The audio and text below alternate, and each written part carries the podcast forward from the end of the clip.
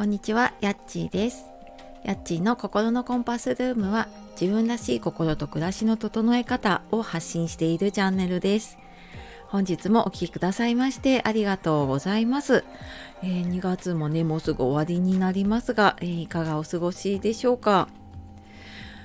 えー、なんかねちょっと気温差があったり、えー、私ちょっと花粉症なのでね 花粉が飛び始めたりしておりますが、えー、ちょっとねなんか体調崩しやすいこの季節の変わり目になっていくのでね気をつけていきましょう。で今日はですね、えーと、何々してはいけないっていう心のブレーキを手放すためにはっていうお話をしていこうと思います。でこちら先週末に、えー、メルマガの方で配信させていただいたのでもしあのメルマガねお読みいただいている方いたらそちらの方のテキストでね詳しくお読みいただければと思います。えー、なんかこう前に進みたいのに進めなかったりとかねんなんかやりたいんだけどなかなかできないっていうことってありませんか？でなんかそういう時ってねやっぱりこう自分で無意識にブレーキを踏んじゃっていることがあの多いんですけどそのブレーキをね手放すためにどうしたらいいかっていうことでね話していこうかなと思います。あの私最近まあの手帳とかノートとかにねいろいろ書き出して思考を整理するっていうことは前からやってたんですけれども結構なんか片付けを通してその物と向き合うでなんか物を通して自分と向き合うっていうことを結構最近やっているんですね。まあ、やっているというか あの家の中がちょっと散らかりすぎてたので片付けようと思ってやっていてで私ちょっと片付けがねあんまり好きじゃないというかどっちかっていうと苦手だなって思っていてでもこの辺はちょっとまたねあの別な時に話そうかと思うんですけれどもでなんかその片付けてやっていく中で自分の中のねブレーキが見つかったことがあってでそれ何かっていうとなんか家の中いろんなものねあるんですよね。その洋服もいっぱいあったりとかあのキッチンにはねいろんな調理調理するものだったりとかお皿とかがあったりするんだけどなんかねあの好きなものじゃないというかあんまり使わないものたちで溢れていたんですね。であのあれななんでだろうなと思った時に本当はあれ欲しいんだけど、まあ、高いからこっちの安いやつこれでいいやって使っ買ってで使うんだけどなんかやっぱ好きじゃないしね。あの、まあ、これでいいやって思って買ったものだからあんまり気に入ってなくって内心ね。でまた別のものが欲しくなって。でもあやばいこれ安いもの買おうって思って。でなんか本当に欲しいものは買わないままそうやってるとま自分の心を満たしてくれなくってまた違うもの違うものってあの満たそうとしちゃってたんですね。でなんでこれあの繰り返してるんだろうなってこのたくさんね あるものを見てなんでこれ繰り返してるんだろうと思った時にあの、まあ、大体そういう時ってちょっと過去に遡ると出てくるんですけれどもやっぱり自分の親を見て自分が感じていたこと、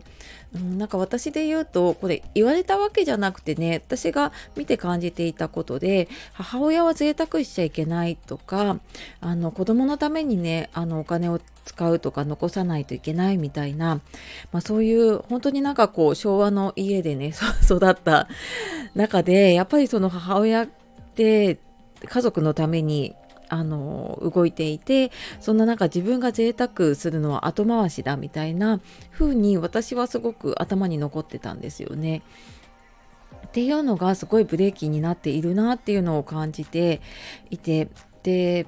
なんかそのモヤモヤとか違和感とかあった時ってあのなんで私はそう感じてるのかなっていうふうにあのちょっと考えていってみるとで頭で考えると出てこない場合はなんか書き出していったりとかしてみるとねなんか自分の中にあるこうしなくちゃいけないとかこうしなきゃみたいなものが無意識に出てくるんですね。でこれが結構あの自分の中のマイルールとか思い込みとかになっていることがあってで、まあ、これあのそんなに深くないものだと出てくるんですけど多分深いものだとちょっと本当にカウンセリングで時間をかけていったりとかっていうのが必要になってくるんですけど、まあ、この自分で考えて出てきたものだったらやっぱ自分でそこは書き換えていけるので何々しちゃいけないっていうことに気づいたら逆にこう私は何々してもいいっていうふうに言い換えてでそれもあの声に出して言ってみるんですね。でうーんまあ本当にねちょっとよくあるのって私は幸せになっちゃいけないとかなんかこう稼がなくちゃいけないとかっていうのがこうすごくあったとしたら私は幸せになってもいいとか稼げなくてもいいってまああのありつくのはねこうありのままの自分でいいっていうことを認めるっていうことになるんだけれどもとにかくなんかこう今までやってたこととかかあの考え方っていうのを真逆にしていくんですよね。あの真逆というか自分のマイルールとはちょっと違ったことをやり始めてみるんですね。でそうするとやっぱりあのあこれでいいんだっていうのが本当に小さな変化をこう積み重ねていくとやっぱりうんなんか変わっていくなと思うんですね。でなんかそうやって自分であこうやってもいいこうやってもいいっていう風にやっていくとやっぱり自分満たせるのってね自分なので、ますぐに変わらなくってもこうじわじわじわじわ効果が出てきて変わっていくしでそうやっていくとやっぱり周りがあのそういうふうにじわじわ変わっていくような感覚になっていくんですね。であのこれ多分こう聞いていてもね何それってなりやすいと思うんですけど実際にやってみるとねあなるほどこういうことかっていう風になっていくと思うのでなんかちょっとモヤモヤってしたりとかねあとなんか自分の中のちょっと言葉にできない感覚が出てきた時は